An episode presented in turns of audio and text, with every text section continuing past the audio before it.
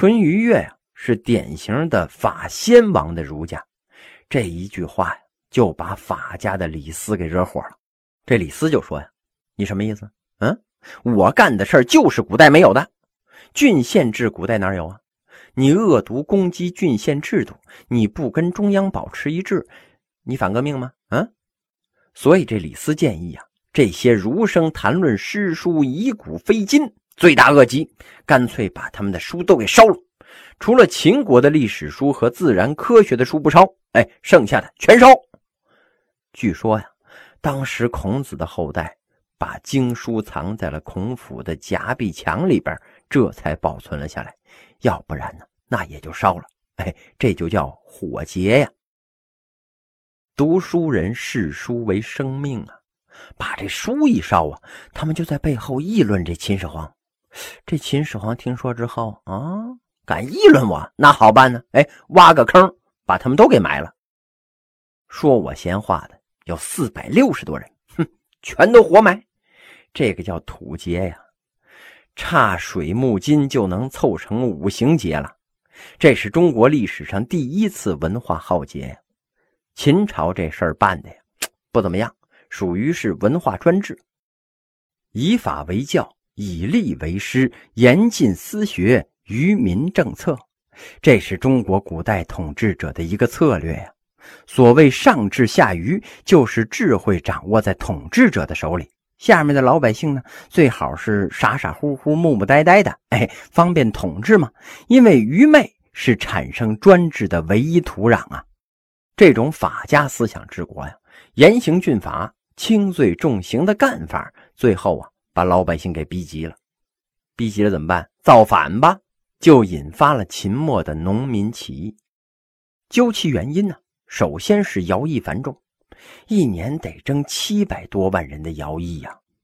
秦朝总人口，咱们上文书提过，哎，两千一百万，刨去一半女的，就剩一千万男的了。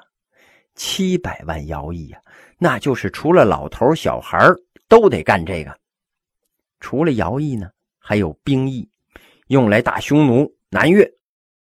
当时的秦朝老百姓呢，丁男被甲，丁女转书。男的呀，披挂打仗或者是劳役；女的呢，送东西、运输。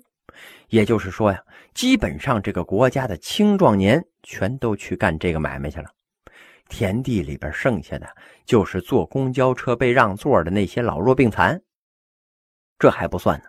还有沉重的赋税等着你呢，你说呀？哎，我服劳役去了。哎，我们家该交的税交不交呢？嘿，不交你试试，一文不能少啊，否则那就大刑伺候你。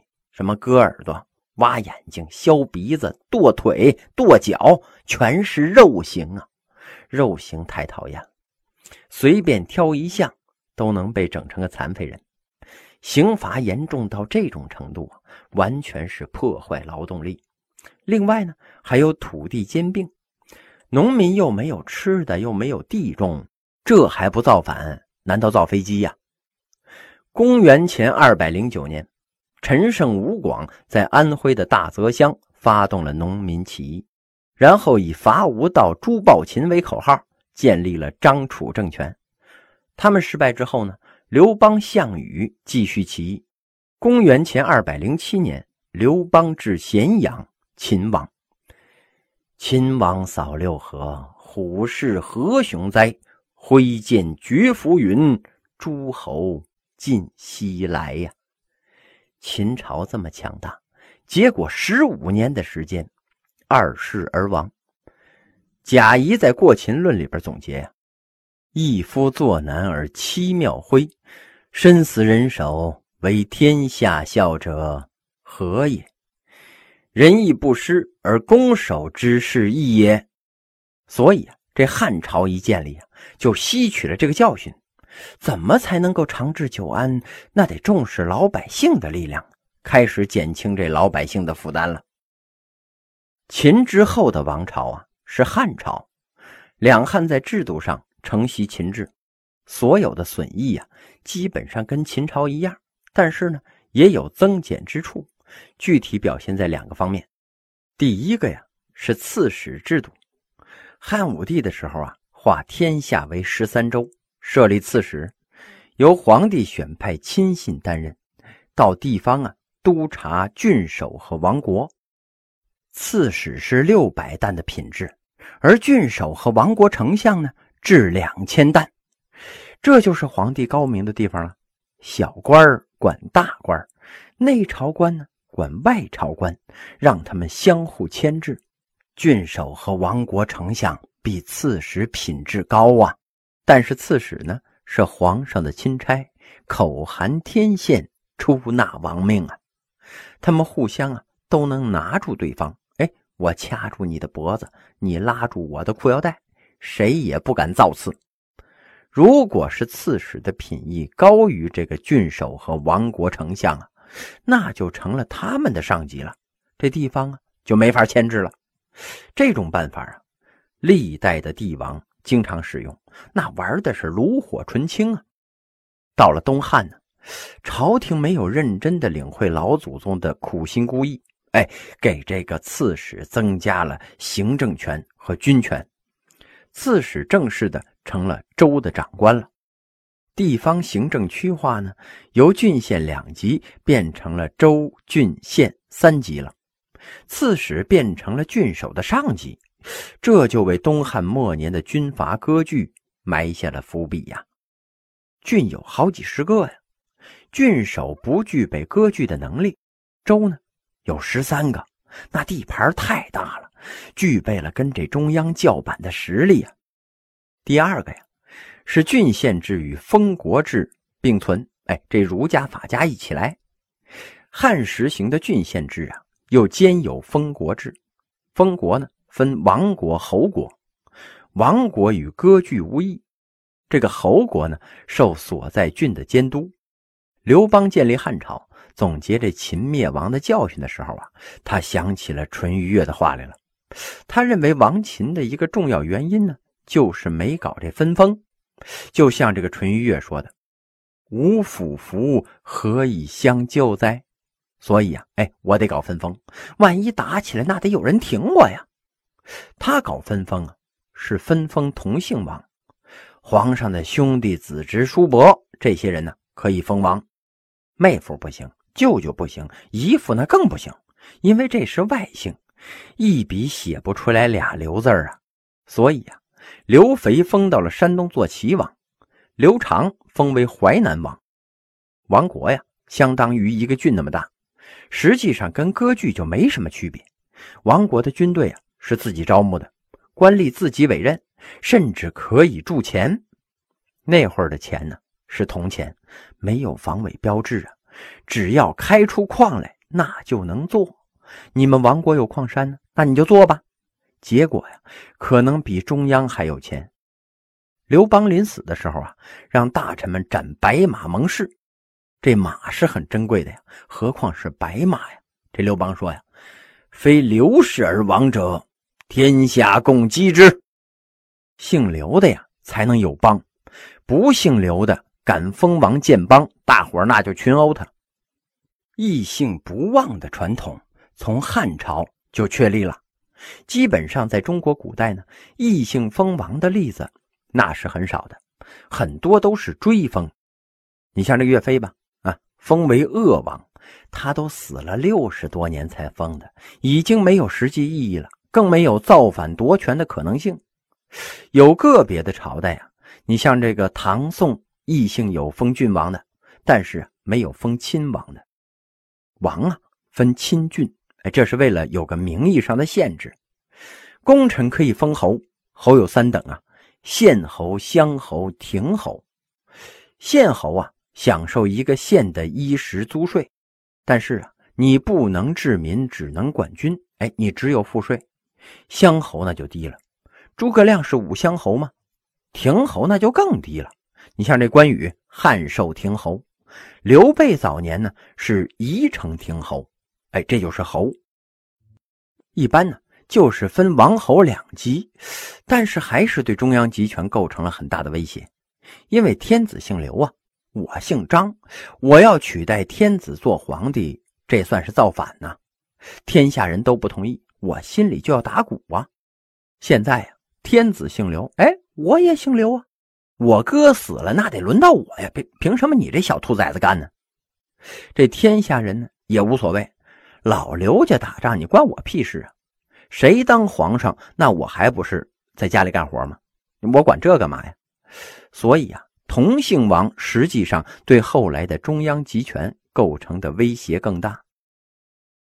刘邦活着的时候啊，这事儿他不显，死了可就麻烦了。吴王刘濞，论辈分呢，就是汉景帝的叔叔，爆发了吴楚七国之乱。当然了，汉景帝仨月就平定了。你看着齐国的军队挺多，但是大多数啊都是拿着木头棒子的乌合之众，不如朝廷的正规军，一下子就把他给灭了。但是靠武力手段镇压呀，并不能从根本上解决问题。到了汉景帝儿子汉武帝的时候，这才彻底了解决这事儿。在汉武帝的时候啊，汉武帝颁布了推恩令，主父晏呢给汉武帝出主意。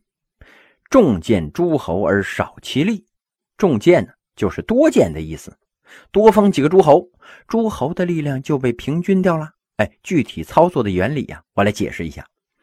中国古代的宗法制度是嫡长子继承制，嫡长子是正妻生的长子，可以立为太子，将来呢继承帝位。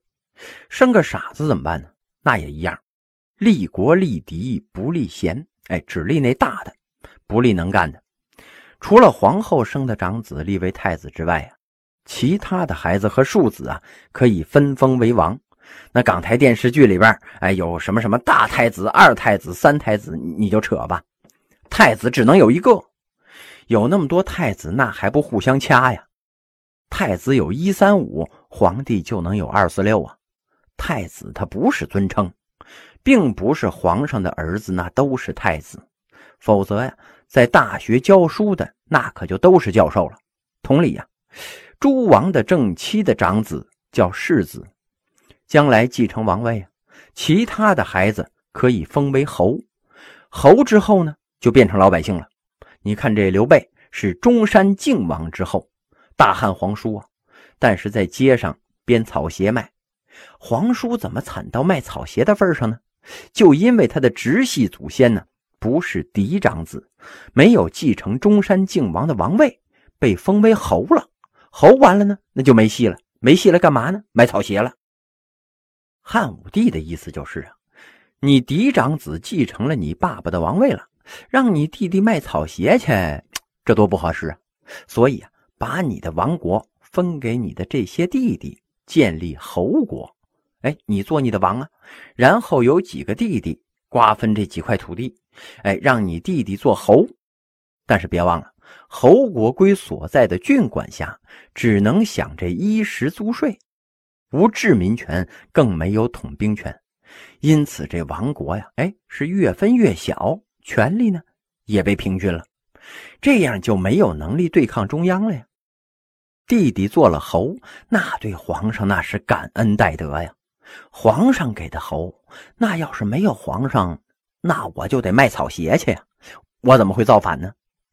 汉武帝的推恩令啊，让诸侯王有苦说不出来呀。王国突然分成了若干的小侯国，这就是重建诸侯而少其力的操作原理。推恩令颁布之后啊，皇上开始下刀子了，又出了咒金律。祭祀祖先的时候交来的黄金成色不足，就要骤金夺爵。祭祀祖先呢，应该交二十四 K 的黄金。哎，你们交十八 K 的，对祖宗不敬，还配当王侯吗？一百多个王侯的爵位啊，那就被撤了。已经分的那么小了呀，本来就无力反抗，这一撤呀，一百多呀，剩下的嘿嘿，那可都是乖宝宝了。然后啊。颁布了赋役法，不许诸侯王结交宾客，限制诸侯王的活动，只能享衣食租税，不得参与政事。你比方说楚王吧，哎，你分到那儿了，可以享受那儿的衣食租税，哎，可以是那儿最大的财主，整个郡的财富那都是你的。但是啊，你不能干预朝政。还有啊，就是私出借罪。规定诸侯国王不经中央同意，不得擅自离开封地，违者呀降为侯爵。甚至发展到了明朝的时候啊，诸侯王不奉旨不许进京，随便进京那就是大逆不道。妈死了回去奔丧，哎，你哥不待见你啊，不让你去，那你就没辙。清朝那就更神了，王爷不奉旨不许出京，都在北京圈着。皇上不给你派差事，你这辈子都离不开北京城。你到那儿造反怎么办呢？身为亲王啊。看着是尊贵无比，但是呢，嘿，只能当个宅男，胆战心惊的呀！哎呀，那一整天就跟坐牢其实也没什么区别。北京啊，有个大宝台汉墓，连墓志铭都没有啊，不知道埋的是谁。据这个史籍记载啊，刘旦这哥们儿是这么死的：他出游的时候呢，使用了天子的仪仗，这就是作死啊！天子出门，金瓜乐府朝天凳。十二对，刘旦觉得呀，哎呀，天高皇帝远，北京离长安还远着呢，没人看见，哎，他就摆出了十二对王国丞相履行监视之职啊，一封快电就寄到了京师，说这个燕腊王为之了。于是这京师圣旨特快专递一杯毒酒，这燕腊王自杀了。和珅之所以被处死啊，哎，说穿了。也就是俩字哪俩字啊？为治。你们家居然敢拿楠木盖房子，皇宫那才可以呀！哎，这家伙贪污了一辈子，结果治罪的时候呢，哎，没说他贪污，说他为治。不过为治啊，还不算是最糟的。这燕腊王自杀之后呢，哎，儿子还可以袭爵，燕国呀还不至于被除国。汉武帝的另一个法令啊，叫“非正与乱妻妾位之律”，这就让很多的诸侯国呀被除国，变成了郡县了。汉律规定啊，只有正妻的长子能立为世子，如果正妻不能生育呢，哎，就要除国为郡。小老婆生的庶子再多呀，你生个足球队那也不能继承啊。谁敢以庶继位，哎，就是非正变为庶民。以庶冲嫡，叫做乱妻妾位。这个法令啊，和推恩令结合的很好，一边给正妻有子的诸侯小孩推恩，一边呢把正妻无子的诸侯小孩除名。有权的给你找个牵制，无权的呢一贬到底，导致所有的王国后来呀都被郡县给包围了，想造反那也没辙呀。这样一来呀。汉武帝就把王国对中央的威胁扼杀在摇篮里了。